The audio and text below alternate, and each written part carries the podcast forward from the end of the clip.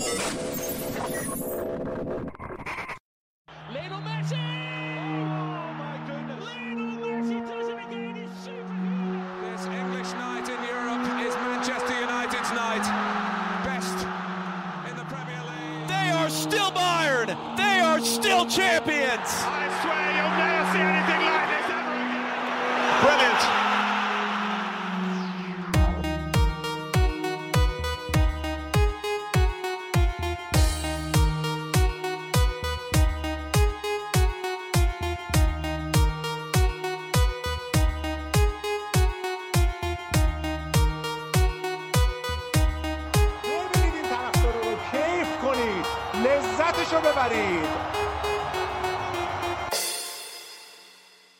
خوش اومدید به اپیزود مینی پاننکا اون اپیزودهای نیمتاییمون که در خدمتتون بودیم. حالا اپیزود 13 و نیممون در خدمت شما خواهد بود و اول از همه می‌خوایم سری بزنیم به پرونده یه ایجنت معروف کسی که کمتر از شاید جورج مندس و مینو رایولا تا حالا ازش شنیدیم.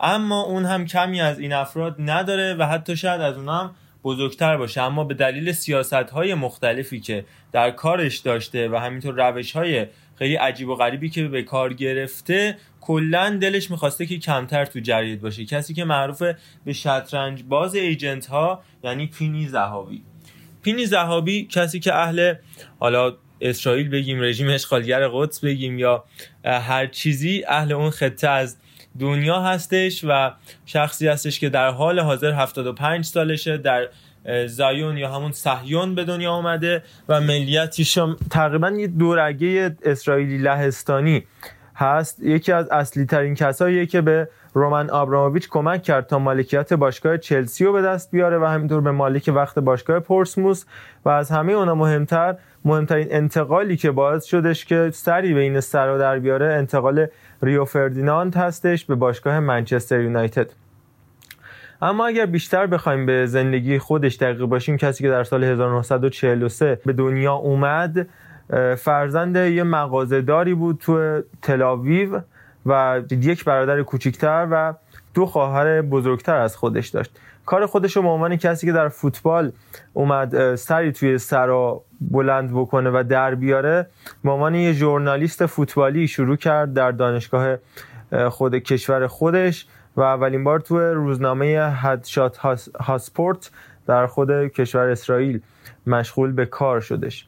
اما اولین بار در سال 1979 تو ترانسفر یه مدافع اهل همون کشور به نام آوی کوهن از مکابی تلاویو به لیورپول شریک شد و اون رو انتقال داد به عنوان کسی که مقاله هایی در متن اون می نوشت و اونو بزرگش کرد تا وقتی که لیورپول بیاد و از این بازیکن استقبال بکنه. البته یه ترانسفر موفقیت آمیز نبود.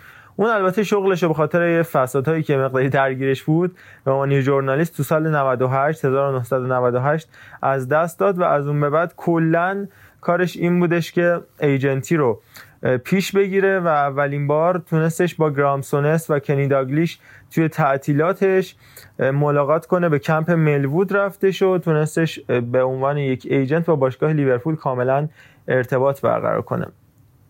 اون سال 1979 در مورد آوی کوین که صحبت کردیم با حدود 200 هزار پوند اونو انتقالش داد به باشگاه لیورپول. اما از دیگر اتفاقایی که تونست رقم بزنه مثلا باز هم یک بازیکن از تیم مکابی تلاویو رو به منچستر سیتی فرستاد به نام بری سیلکمن که اون هم کسی بودش که ملیتش تقریبا مشترک بود با آقای پینی زهاوی کسی که همین الان برای سیلکمن 67 سالش به عنوان هافبک سالهای سال فوتبال بازی کرده بود اما اوجش برمیگرده به همین انتقالی که در موردش صحبت کردیم. و رفتنش از تل‌آویو و منچستر سیتی و دوباره بازگشتش و همین تیم تو تیم‌های مختلف جابجا شد و اوجش تو لیتون اورینت بود. تو دسته سه فوتبال انگلیس 140 تا بازی تونست انجام بده. تو سال 1990 هم اون تو transfer رانی رازنتال از استاندارد لیج به لیورپول باز هم با کمک کنی داگلیش تونست موفق ظاهر بشه. اما بحث ریو فردیناند. ریو فردیناند کسی بودش که زیر نظر گرام سونس و کنی داگلیش و همینطور تری ونبلز و ران اتکینسون و الکس فرگوسن قرار داشتش و کلی از مربیای خوب دنیا اونو برای تیم خودشون می‌خواستن. تو سال 1997 زهاوی اومدش با یه باز هافبک اهل اسرائیل. یا رژیم رژیم صهیونیستی به نام ایال برکوویچ از تیم ساوثهامپتون ارتباط برقرار کردش و اون رو از ساوثهامپتون به وست هم یونایتد بردش. برکوویچ اومد و با رفاقتی که داشتش با پینی زهاوی یه جورایی دوستی رو برقرار کرد با ریو فردیناند و باعث شد زهاوی با ریو فردیناند connect بشه. و همین اتفاق و نزدیکی زهاوی با فردیناند باعث شدش که زهاوی agent فردیناند بشه براش به وام بگیره خونه بگیره و در نهایت توی یه انتقال 18 میلیون پوندی ریو فردیناند رو از اونجا بردش به وست هم یونایتد در سال 2000 و بعدم توی انتقال 30 میلیون پوندی اون از لیدز به منچستر یونایتد برد. به عنوان بخشی از این انتقال یک ممیز 13 میلیون پوند به عنوان پاداش برای خودش برداشت پینی زهاوی. البته زهاوی یه جورایی دیگه از اون به بعد دوست نزدیک الکس فرگوسن هم شد چون یه انتقال خیلی خوب و برایش انجام داده بود و فردیناند سالهای سال به عنوان بازیکن برای اون بازی کردش. البته توی انتقال یاپستام از لاتزیو هم به تیم منچستر یونایتد که 16 میلیون پوند خرج برداشت برای منچستر یونایتد و همینطور انتقال خوان سباستیان ورون هم که 28 یک دهم میلیون پوند سال 2001 انجام شد خیلی کمک کرد به سر الکس فرگوسن و بعدا با اسفنگوران اریکسون هم دوست شده و با انتقال هایی که این مربی هم تو شریک بود ارتباط پیدا کرد تو سال 2003 مهمترین کار خودش رو انجام داد و توی انتقال های نفتی و اون یه جورایی دیلای نفتی که رومن آبراموویچ داشت شریک شد دوستی که با آبراموویچ داشت و عمیق‌تر کرد و تونستش باشگاه چلسی رو براش به دست بیاره. رومن آبراموویچ قصد داشت فولام رو بخره برای بار اول وقتی که وارد لندن شد اما زهاوی بهش گفتش که چلسی خیلی گزینه جذابتری می‌تونه برات باشه و با 111 میلیون پوند اومد و باشگاه چلسی رو برای رومان آبراموویچ خرید. تو سال 1998 البته اولین ملاقات زهاوی و آبراموویچ رقم خوردش. آبراموویچ حتی حتی علاقه داشتش که تاتنهام رو بعد از فولان بخره اما اصرار زهاوی بودش که باعث شد آبراموویچ کاملا بچرخه و به سمت باشگاه چلسی بره. اما یکی دیگه از جنجالی ترین اتفاقایی که توی این چند سال افتاده برای زهاوی انتقال اشلی کله که محرومیت برای اشلی کل بر به همراه داشت به خاطر اینکه به توصیه زهاوی باشگاه چلسی و همینطور اشلی کل به صورت پنهانی در خارج از فصل نقل و انتقالات در صورتی که کاملا دو سه سال قرارداد داشت سه سال قرارداد داشت اشلی کل با باشگاه آرسنال اما وارد مذاکره شد از طرف باشگاه چلسی با اشلی کل و دور زد کاملا باشگاه آرسنال رو و همین باعث شدش که به شدت تحت پیگرد قانونی قرار بگیره. زهاوی با ایجنت اشلیکو یعنی جاناتان بارنت هم یه جورایی دوستی برقرار کرد. کلا روش زهاوی اینی که با بازیکنها و مربیا دوست میشه. یه مثال از همین حالا هم بیاریم مثلا نیمار که خب ایجنتش پدرشه اما نزدیکترین دوستش و وکیلش در بین همه این ایجنت ها زهاویه که هیچ سمت رسمی نداره. اما حالا در ادامه میگیم که از انتقال نیمار هم چقدر پول نصیبش شد. اما بعد از این هم بریم ماجرای انتقال یاکوبا و پورسموس رو با هم مرور بکنیم. بعد از این محرومیتی که اشلی کل دچار شد یه مقداری بدنام شد در بین ایجنت ها پینی زهاوی. اما باز هم به صورت پنهانی با کمک شخصی به نام کالینز امبسوما به کارش ادامه داد. امبسوما کاری بود کسی بودش که در واقع با تحت مالکیت فکری و یه جورایی کامل زهاوی بود و یه جورایی وکیل زهاوی بود اما رباتش بود. هر حرفی که زهاوی می‌زد انجام می‌داد. تو جولای سال 2005 با 3 64 میلیون پوند اومد یاکوبو رو از پورسموس به میدرزبرو فرستاد و این هم باعث شدش که به شدت درگیری های پیش بیاد به خاطر اینکه می‌گفتن تحت حالا این بحثی که با امبسوما داشتش و علاوه بر این انتقال یاکوبو به پورسموس یه سری پولشویی هایی انجام شدش و یه جورایی یه دادگاهی هم تو نیجریه 500 هزار دلار زهاوی رو به خاطر پولشویی که سر ماجرای امبسوما انجام شد جریمه کردش.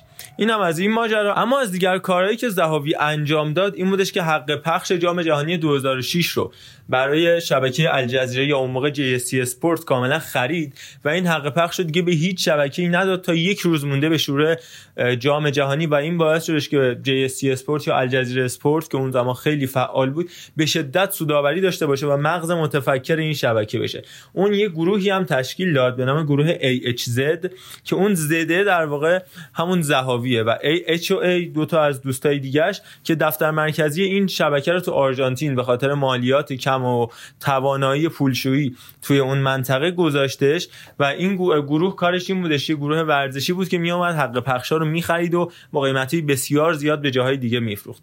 در مورد زندگی شخصیش هم بگم که اون توی شمال لندن توی منطقه به نام ماربل آرچ که یکی از اصلی ترین و عیون نشین ترین مناطق کل لندن و انگلیسه خونه داره و خونهش هم یکی از در واقع گرونترین و لوکس ترین خونه های کل لندنه. اون عموی بزرگ الکس زهاوی هم هستش. الکس زهاوی 28 ساله کسی که به عنوان وینگر تو رده های پایه بنفیکا آرسنال و بارسا و اسپورتینگ لیسبون بازی کرد. اما به جایی نرسید و در نهایت کارش با همون مکابی حیفا و ویتوریا ستوبال و اولهانسه ختم شد. الان هم دیگه فعالیت خاصی نداره و تو لس آنجلس کالیفرنیا مشغول به در واقع جورایی تجارت و اینجور داستانا.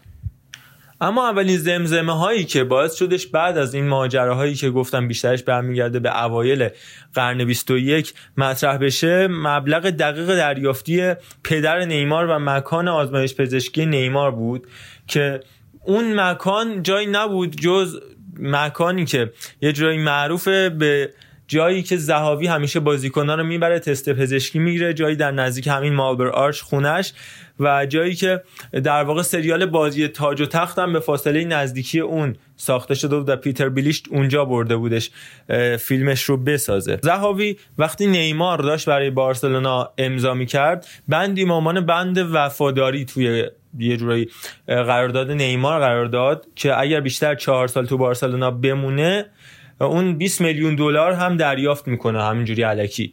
و نیمار دقیقا چهار سال و تقریبا دو سه ماه توی بارسلونا بود و یکی از اصلی ترین درگیرش با بارسا که باعث شده الان هم کار انتقالش بارسا سخت بشه همین بنده بود که نیمار رو شکایت کرد و میگفتش که به البته به توصیه زهاوی که خودش اینو تو قراردادش قرار داده بود که من باید این پولو بگیرم حتی اگه یه روز بیشتر مونده باشم. و خلاصه هم بارسا نداد این پولو بهش و الان هم خودش از این شکایت صرف نظر کرد. اما به خاطر همین بند نیمار 10 درصد قرارداد بعدیش رو باید به زهاوی می‌داد و داد. یعنی 22 میلیون از 220 میلیون یورویی که از پاریس سن به بارسلونا داده شد 10 درصدش خود نیمار از جیب خودش باید به زهاوی می‌داد و انگاری هم که داده. همه دستانی مالیک پاریس سن هم البته یه جورایی شراکتی با پینی زهاوی داره و کلی مالکیت مشترک خونه ها و شرکت های مختلف ورزشی و نفتی با پینی زهاوی داره. اینم از پرونده زهاوی. حالا بازم تو قسمت بعدی سعی می‌کنم در کنار شما باشم و اطلاعاتی راجع به این ایجنت معروف و دیگر مسائلی که یه مقدار مخفول مونده تو دنیای فوتبال در اختیارتون بذارم.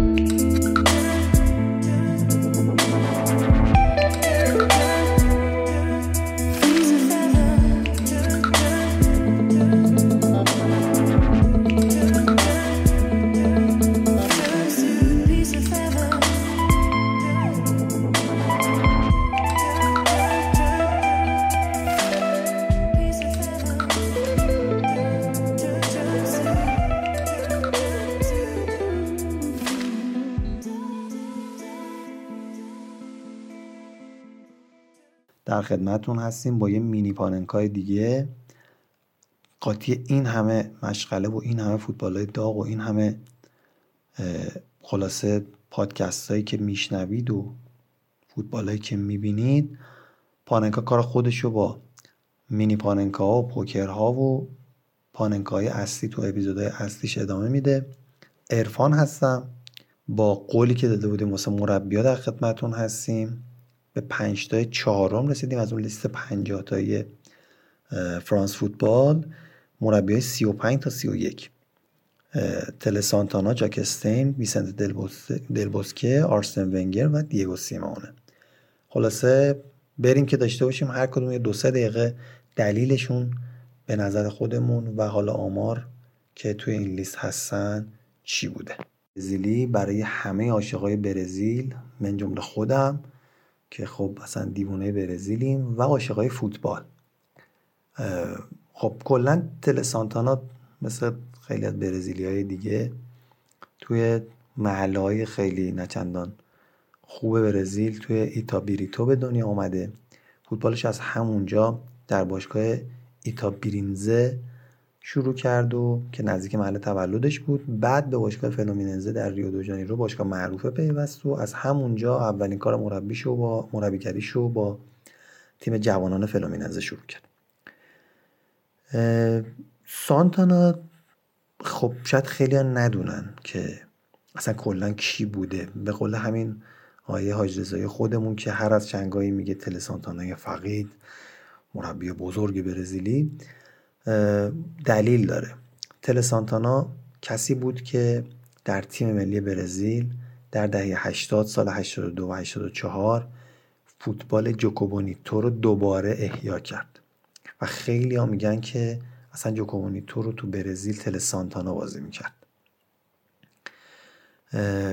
و حالا توضیح میدم که دقیقا چرا اصلا تل سانتانا توی این لیست هست. تل سانتانا تقریبا 13 تا قهرمانی آورده با مربیگری تیم فلومیننزه تونست قهرمان بشه توی منطقه تاچا در برزیل. اون موقع فوتبال منطقه بود. بعد سال 70 سال 69 با اونجا قهرمان شد. سال 70 با مینیرو تو منطقه با اتلتیکو مینیرو تو منطقه مینیرو با همین اتلتیکو مینیرو در برزیل. با گرمیو در منطقه گاچو. بعد اومد تو آسیا. تو عربستان. یه دهه هست دهه هشتاد که حالا مربی تیم ملی برزیل هم بود تو عربستان هم و در آسیا هم با الاهلی ترکون. لیگ عربستان رو قهرمان شد جام خلیج فارس رو قهرمان شد. سال 84 جام حذفی عربستان دوباره 85 جام خلیج فارس. بعد توی این 4 5 سال که کل قهرمانی آورد با این تیم عربی که میشناسیدش هم همه سال 88 برمیگرده برزیل. تو منطقه مینیرو دوباره با اتلتیکو مینیرو قهرمان میشه. اما یا به قول معروف اما در عرصه باشگاهی با ساو پاولو از سال 90 تا 96 عرصه طلایی یا دهه طلایی ساو پاولو رو رقم زد. این باشگاه رو در برزیل در منطقه پاولیستا در جام لیبرتادورس دو بار در سوپرکاپ آمریکای جنوبی در ریکوپا و در جام کانمبول قهرمان می‌کنه و دیگه تقریبا 5 تا 6 تا قهرمانی با این تیم میاره و مجموعا 13 تا قهرمانی میاره. اما تل سانتانا به دلیل اینکه اون فوتبال jogo bonito رو در تیم ملی برزیل احیا کرد بیشتر معروفه. یعنی فوتبالی که همه از دیدنش لذت میبردن. اون ذهنیت بازی کامل یا همون توتال فوتبال یا فول اتک هلند و حالا برزیل رو پایه گذاری کرد. خودش حتی توی یک مصاحبهاش گفته بوده که بزرگترین رضایت من بزرگترین چیزی که من می‌خوام تو این فوتبال این بوده که یه تیم مثل هلند 74 رو بتونم مربیگری کنم. تیمی که توش یوان کرایف رو داشته باشی بتونی بذاری چپ. نخواستی بذاری راست. نیکسن رو داشته باشی چپ راست. هر جای وسط زمین بتونن بازی کنن. و یه استراتژی تاکتیکی مشابه اون ساو پاولوی که تو سال 92 دیگه همه تیما رو حتی بارسلونا و میلان رو شکست داده بود رو پیاده سازی بکنه. بعد تلسانتانا انقدر خوب بود که همه دیدن بازی لذت می بردن اما مشکلی که داشت این بودش که به دفاع خیلی اعتقاد نداشت بزرگوار و توی 82 که با یه مساوی می‌تونست از ایتالیا وارد نیمه نهایی بشه بازی رو سه دو باخت و خیلی بهش انتقاد کردن که آقا یه خورده دفاع می‌کردی ضد حمله می‌زدی اما این کارو نکرد. به طور کلی اون رو به عنوان یکی از بزرگترین مربیان مبتکران تاریخ فوتبال می‌شناسن و سبک تلسانتانایی داریم ما. تا جایی که رسانه ها این اواخر بهش می‌گفتن آخرین عاشقانه فوتبال برزیل. و این فوتبالی که همواره بر مبنای تهاجم و حمله و بازی زیبا و تکنیکی به دور از خشونت بود. چیزی بود که از اون به یادگار مونده و واقعا بیوتیفول گیم یا بازی زیبا رو تو خاطر همه از اوایل سال 80 تا سال 95 6 که مربی ساو پائولو بود به خاطر گذاشته. دل سانتانا به خاطر مشکل گوارشی در سال 2006 در سن 74 سالگی در بل هوریزنته برزیل به رحمت خدا رفت. واقعا اینا انسان بزرگی بودن که فوتبال اونا رو از دست داده. خب از تلسانتانه فقید که دیگه رد بشیم که نمی‌دونم چقدر تونستیم مفصل و حق مطلب و ادا بکنیم. می‌رسیم به جاکستینی که اونم جز مربی قدیمی اسکاتلندیه.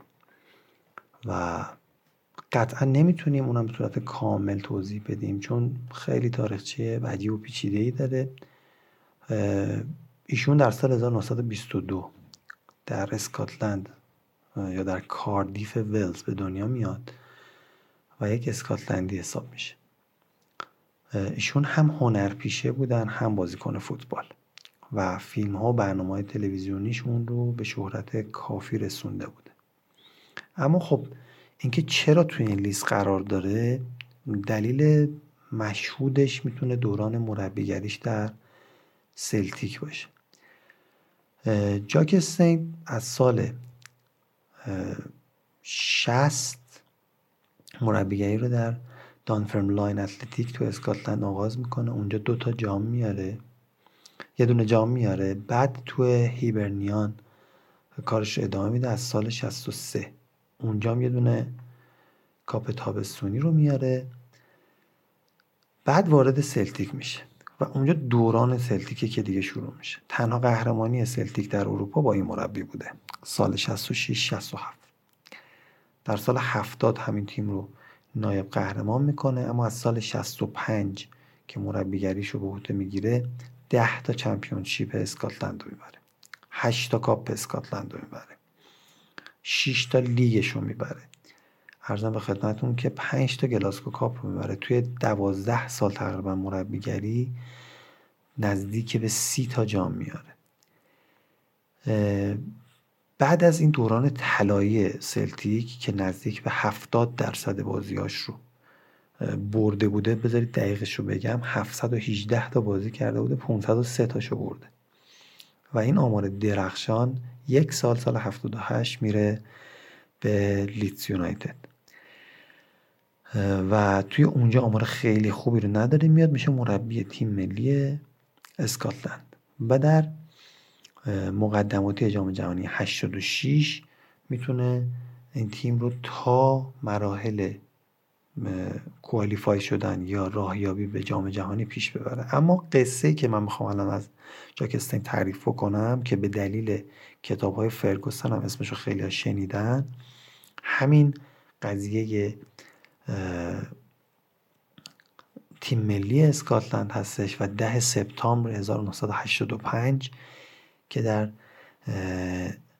نیناین پارک کاردیف بازی با ولز و گل مارکیوز رو براتون توضیح بدم. مارک هیوز یک گل می‌زنه و ولز یک بر از اسکاتلند جلو میفته فشار عصبی بالا و یک ضربه پنالتی که برای اسکاتلند گیر میاد و دیوی کوپر اون تبدیل به گل می‌کنه و بازی یک یک میشه و نتیجه تساوی تیم اسکاتلند رو به پلی آف می‌بره. پلی آف با استرالیا. این قضیه این بازی یعنی ادامه پیدا می‌کنه و همینجوری تموم میشه و اینا میرن برای پلی آف بعد از بازی به خاطر اوضاع همچین ناخوشایند خود این آقای جاکسته حمله قلبی بهش دست میده و در سن 62 سالگی تو همون ورزشگاه تو اتاق پزشکی بازی از دنیا میره. و طی یک مراسم خصوصی و خاص که چهرهای سرشناس فوتبال هم حالا در اون زمان حضور داشتن مراسم خاک سپارش انجام میشه. اما نکته اینه که اون موقع دستیار ایشون در تیم ملی اسکاتلند فرگوسن بوده. و فرگوسن که تحت فشار وحشتناکی بوده و تقریبا اون موقع مربی جوونی هم حساب می اومده سی و سالش بوده. نزدیک های چل سالش بوده.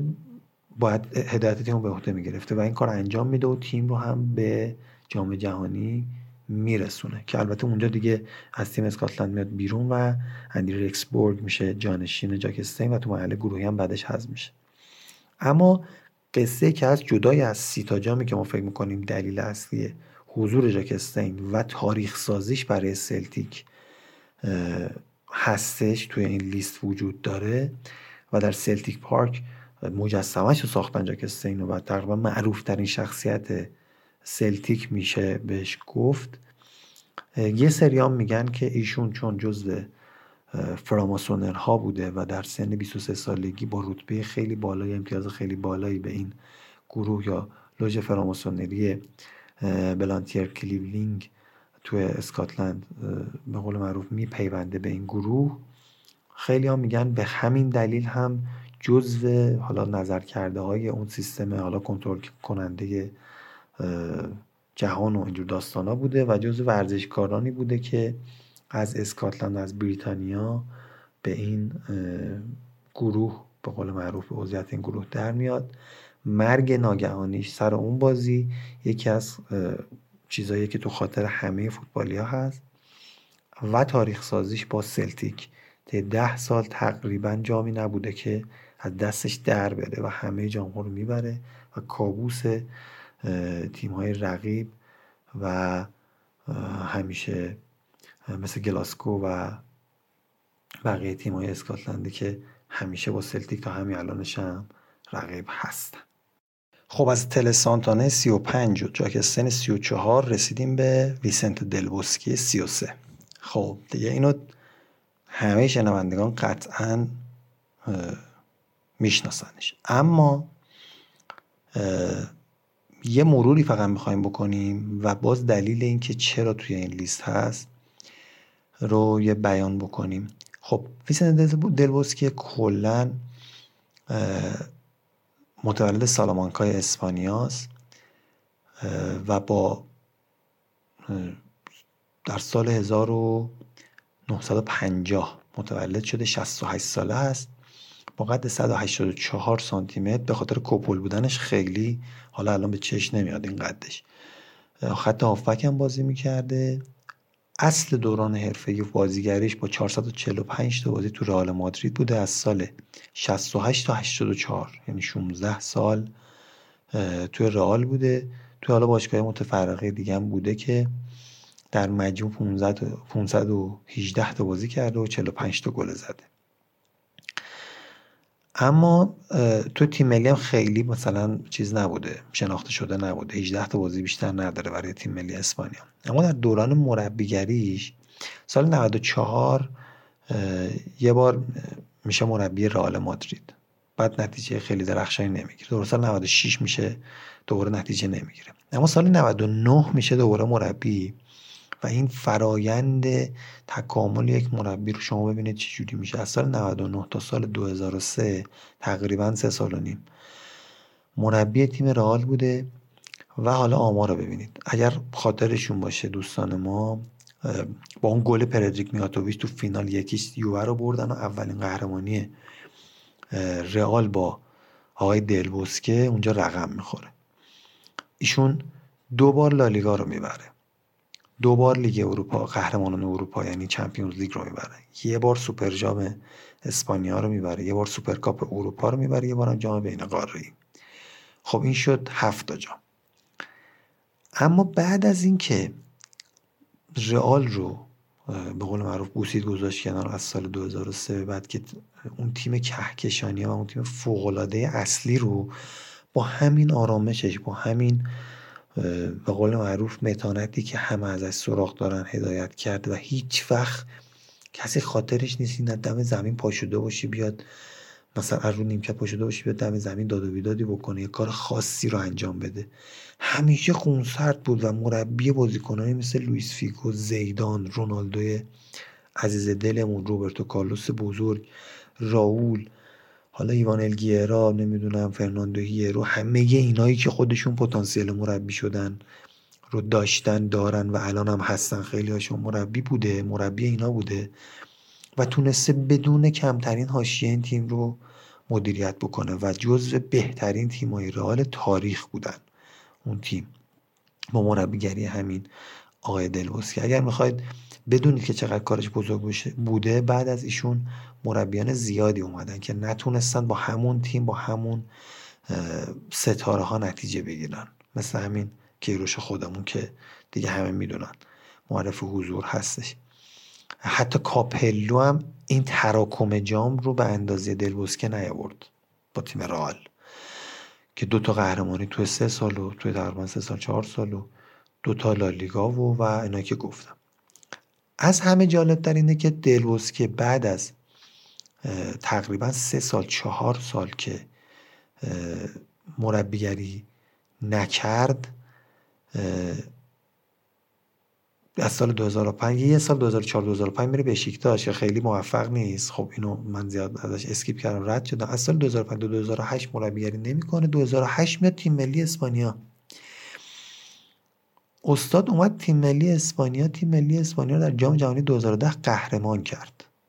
با یک سیستم کاملا حرفه‌ای. مبتنی بر حفظ توپ و مالکیت 2008 تا 2012 بارسلونا و قالب ترکیب ترکیب بارسلونا و 6 تا بازیکن از 11 تا بازیکن مال تیم بارسلونا بودن. و در این حال با تیمای چغر هم خیلی خوب دفاع می‌کرد و یکی یکیچ اون تیما رو برد و رسید تا فینال و فینال هم هلند رو برد به همون سبک. و قهرمان شد. پشتبندش یورو 2012 رو هم آورد. و شد جزو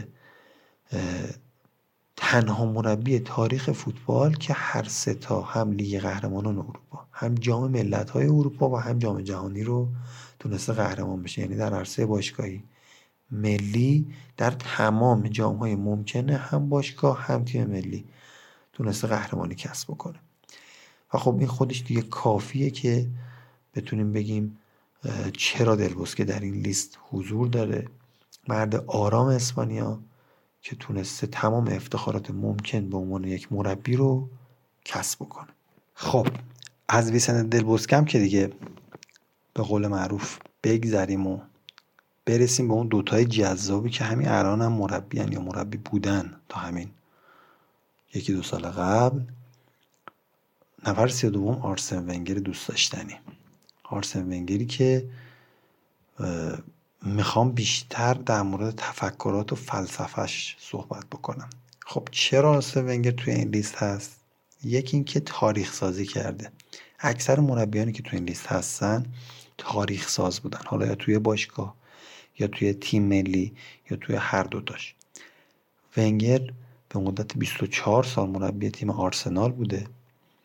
و می‌تونیم بگیم که این تیم رو متحول کرد و یک برندی شد برای تیم آرسنال. حالا توضیح میدیم که در سالهای آخر البته چه انتقاداتی بهش وارد شد که کلا آرسنال رو گفتن یه جورایی مرد موندن مثل الکس فرگوسن و آداپته کردن خودش با شرایط جدید فوتبال نیست. اما آرسن ونگر کلا در دوران بازیگری خیلی پرفروغ نبوده. و تعداد 67 تا بازی داشته و تو تیم مطرحی هم بازی نکرده. تو استراسبورگ بوده که مثلا بدون گل زده با 11 تا بازی یا توی تیم مال هاوس با 56 تا بازی و 4 تا گل زده در خط هافبک هم بازی می‌کرده. این مربی قد بلند فرانسوی با 1.91 سانتی متر قد در سال 87 مربی موناکو میشه و این تیم رو در لیگ یک قهرمان می‌کنه. سال 90 در جام حذفی فرانسه قهرمان می‌کنه بعد میره ژاپن.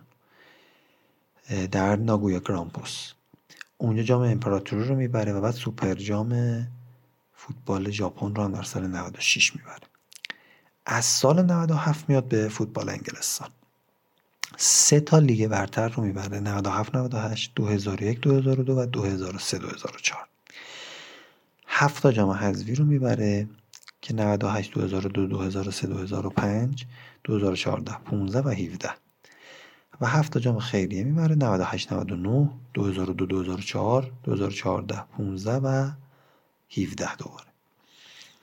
خب از این حدودا 18 تا جام تو انگلیس و 4 تا جام هم که دو تاش تو ژاپن بود و دو تاش تو فرانسه که بگذرین یعنی 22 تا جامی که آورده. آرسن ونگر عاشق تاکتیک 442 بوده و اعتقاد داشته که با 442 می‌تونیم مثلا تمام زمین رو مال خودمون بکنیم. مثل خیلی از مربیای دیگه فوتبال رو الهام گرفته از بوروسیا مونشن گلادباخ می‌دونه که اونها یه سبک total football رو داشتن. تا برسه به total football دهه هفتاد رینوس میشل. فقط اینکه اون فرم 442 رو اعتقاد داشته برخلاف حالا 4 3 3 رینوس میشل چرا؟ چون میگه که با این ترکیب می‌تونی تمام زمین رو کاور بکنی. تا حدی که تیم آرسنال رو از سال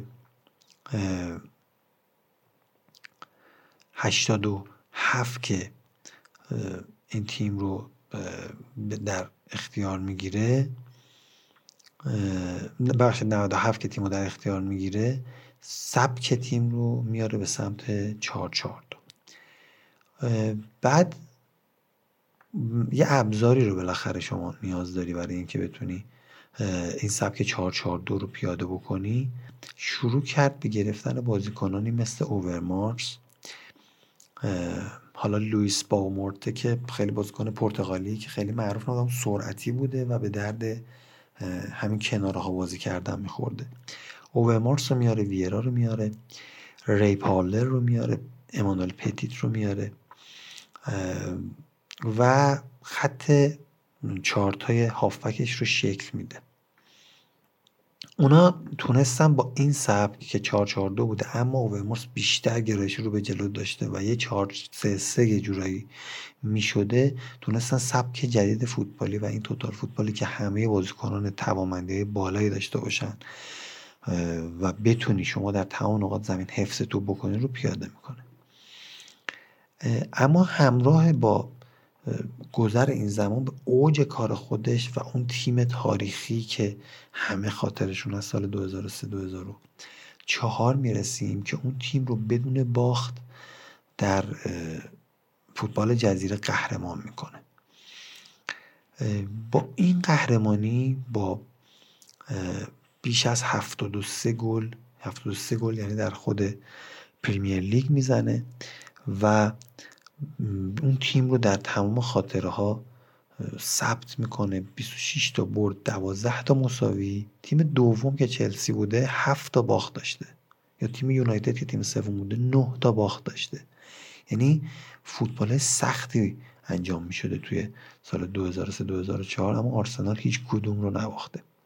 و با قدرتی که تو خط حمله داشته می‌تونسته تمام تیما رو حداقل بهشون یه گل رو بزنه.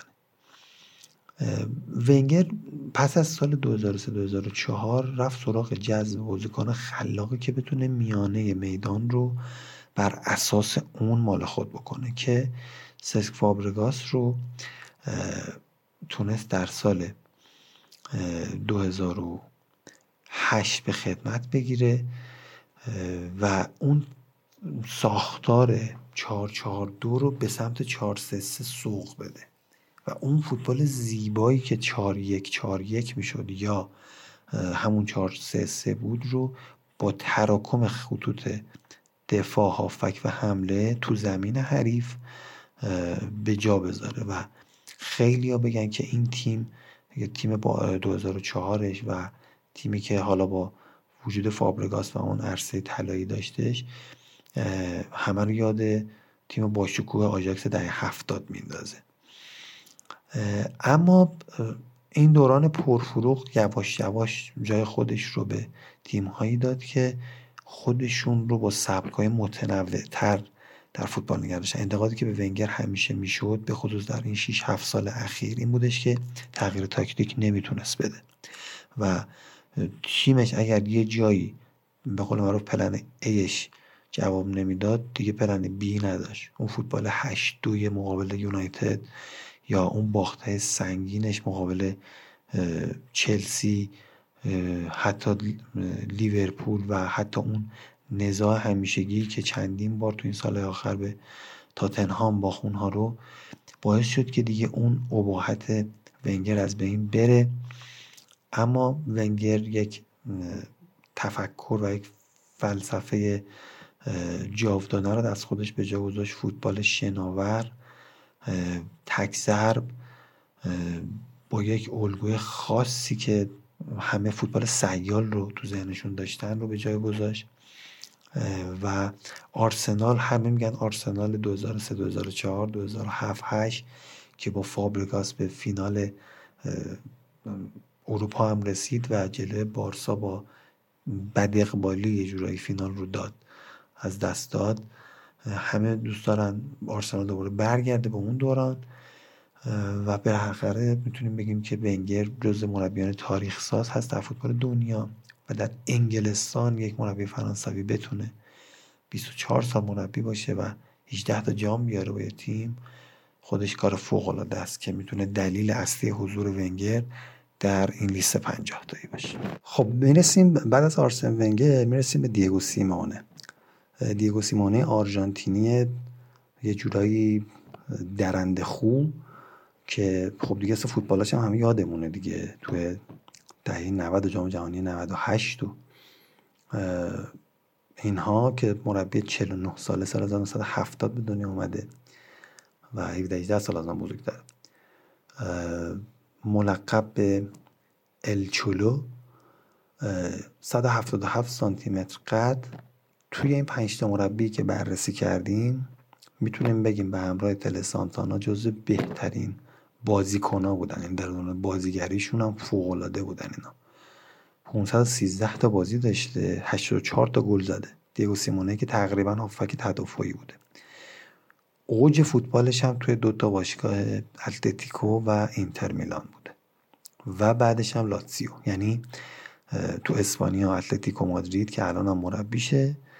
توی ایتالیا اینترش فوق بود. تو لاتسیو هم که دیگه همه به خاطر دارن که اون تیم تاریخی و رویایی رو و اون قهرمانی هایی که لاتسیو برد از افتخاراتش بخوام بگیم تو اتلتیکو مادرید یه دونه لالیگا رو برده. تو بازیگریشو دارم میگم. تو کوپا هم یه دونه برده. سال 95 96 تو اینتر کاپ یوفا رو بردن. لاتسیو چهار تا قهرمانی داشته سری آ جام حذفی سوپرکاپ و سوپر جام اروپا. از سال 99 تا 2000 توی یه سال دو سال compact همه جام های ممکنه برد. اما تو تیم ملی آرژانتین افتخارات زیادی داشته و بازی هم زیاد کرده. 106 تا بازی کرده توی تیم ملی آرژانتین. دو تا کوپا آمریکا بردن یه جام کنفدراسیونا یه دونه هم نقره المپیکو داشتن. اما به عنوان مربی از سال 2006 کار خودش رو شروع کرد و توی این 12 13 سالی که مربیه واقعا خیلی مربیه. یعنی می‌تونم بگم که سری خودش رو به عنوان یه سبک جا انداخت سبک سیمونه تو دست برتر آرژانتین سال 2006 7 با اسودیانتس قهرمان شد. بعد با ریور پلاته یکی از دو قول بزرگ آرژانتین قهرمان شد سال 2008 2009 بعد بعد از چهار سال تقریبا یا چهار پنج سال بیکاری و دور بودن از درس مربیگری 2013 14 اومد اتلتیکو مادرید. و توی اونجا تونست قهرمان لالیگا بشه.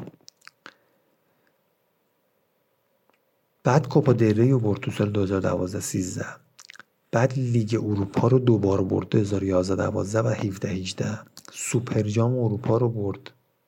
یعنی تو همون سال 12 و 2018 سوپر جام اسپانیا هم برد 2014 و دو تا نایب قهرمانی لیگ قهرمان اروپا یا Champions League آورد که 2013 14 و 2015 16 بود.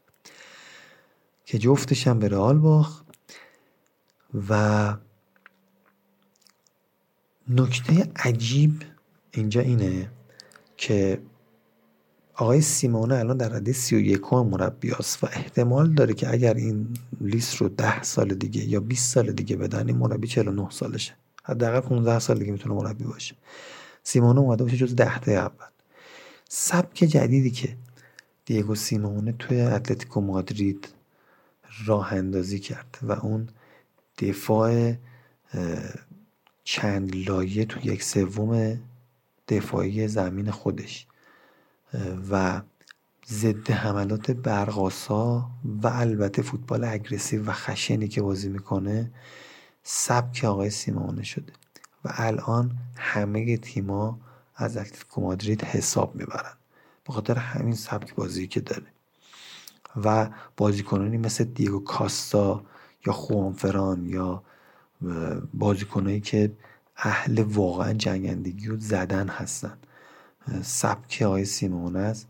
یه جورایی از اون رئال مورینیو هم خشن تره و همیشه بازیهاش خونی مالی می‌کنن به قول معروف. اما قافل نشیم از چهار چهار دوی که یا چهار دو سه یکی که اتلتیکو مادرید بازی می‌کنه که قابلیت تبدیل شدن به 442 رو هم داره. حالا زمانی که گریزمن بود و کاستا و حالا الان مراتا هستش با کاستا. به نظر من بیشتر باز دو مهاجم بازی می‌کنه. و میزان دوندگی بسیار بالایی که دارن اینا جزء مواردی است که به هیچ عنوان از ذهن کسی خارج نمیشه. و حالا جوونگرایی هم که همین امسال 2019 کرده برای اتلتیکو مادرید. تا ببینیم که حاصلش چی میشه و میانگین سنی تیم رو کاملا پایین آورده. دیگو سیمونه با این شش تا جامی که هفت جامی که با اتلتیکو مادرید آورده و دو تا فینالی که رفته در اروپا و دو تا جامی که در آرژانتین آورده مستحق قرار گرفتن در این لیست هست. به دلیل سبک جدیدی که آورده با دفاع خاصی که انجام میده که دفاع یه جورایی اتوبوسی خیلی چرک هم نیست. ولی به خاطر خشن بودن بازیکنات یه مقداری مورد اتاب قرار می‌گیره. اما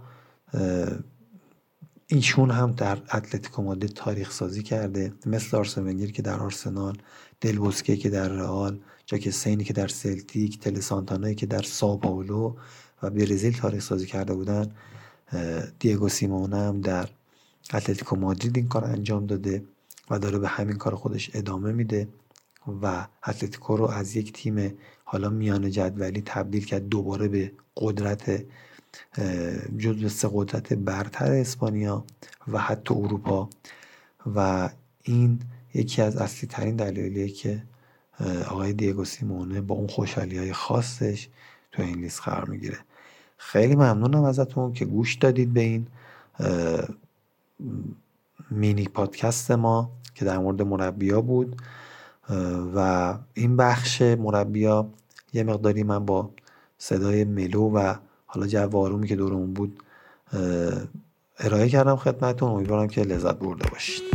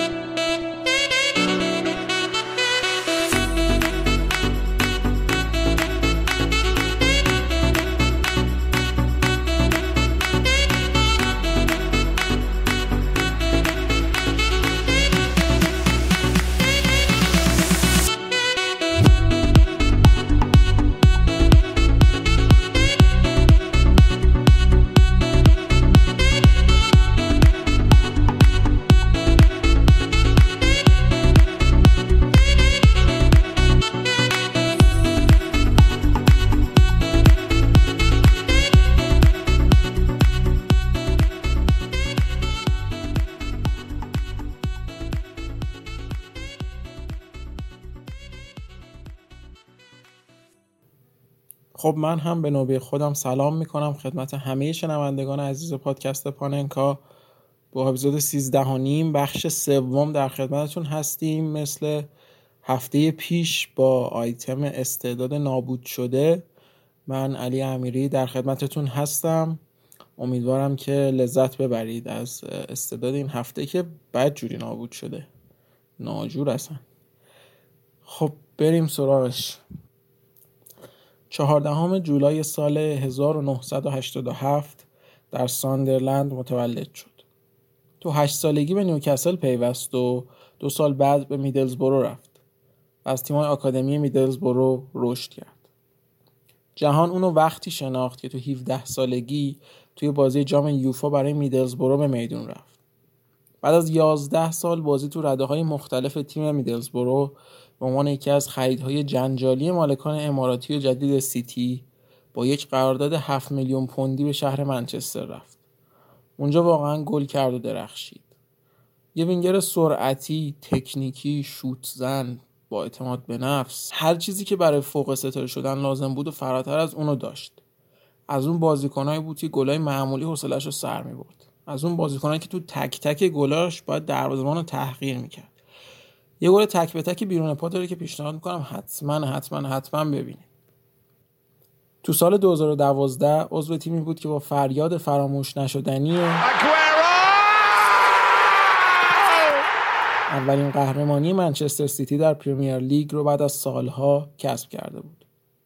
آدم جانسون 24 ساله حالا تصمیم گرفته بود که باید به یه تیم جدید بره تا شایستگیاش رو بیش از پیش اثبات کنه. و صد البته دلش می‌خواست تمام دقایقی که می‌تونه رو بازی کنه. چیزی که تو سیتی اون سالها و تیمی که اون همه ستاره نامدار توش بودن خب دست نیافتنی به نظر می‌رسید. زمانی که تو سیتی بود دوازده بازی ملی برای تیم ملی بزرگسالان انگلیس هم کرد. اما طولی نکشید که تک تک اون دوازده بازی رو ازش پس گرفتن. آدام جانسون سال 2012 با مبلغ 10 میلیون پوند به ساندرلند پیوست. در طول دوره چهار ساله بازیش تو ساندرلند 122 بازی برای این تیم کرد و البته یه اشتباه نابخشودنی. دسامبر سال 2014 آدم روی فیسبوک با یکی از طرفداراش که دختر 15 ساله بود شروع به صحبت کرد. این هم دقیقا موقع اتفاق میافتاد که دختر کوچولوش تو راه بود و دوست دخترش حامله. یک ماه بعد باش قرار گذاشت و دو تا پیرهن ساندرلند براش امضا کرد و بهش هدیه داد. سه ماه بعد پلیس اون رو به جرم مشکوک بودن به داشتن روابط جنسی با کودکان بازداشت کرد.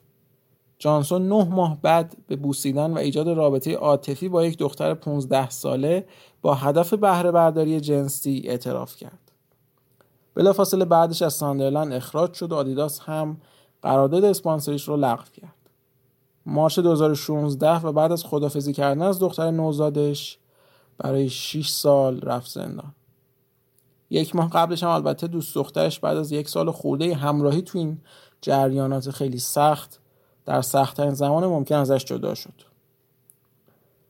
آدم جانسون البته بعد از سه سال از زندان آزاد شد و خب توی زندان هم فوتبال بازی می‌کرد و سعی می‌کرد آمادگیش رو حفظ کنه. بعد از بیرون اومدن هم تلاشهایی برای شروع دوباره فوتبال حرفه‌ای انجام داد. اما قطعا هیچ باشگاهی دوست نداشت که باش در ارتباط باشه یا مثلا بهش فرصت دوباره تلاش کردن رو بده. حالا آدام جانسون 32 ساله که روزی یکی از بهترین استعدادهای جوان انگلیس به شمار می اومد تو خونه زندگی می‌کنه که وقتی تو زندان بود برای خودش ساخت. البته از ترس اینکه مردم بهش حمله کنن از خونه بیرون نمیاد و حالا تو خونه خودش زندانیه. ممنون از شما که پادکست پاننکا رو دنبال می‌کنید و پادکست ما رو به دوستانتون معرفی می‌کنید. این اپیزود 13 نیم از پادکست پاننکا بود. به اتفاق محمد رضا و عرفان عزیز خدا نگهدار.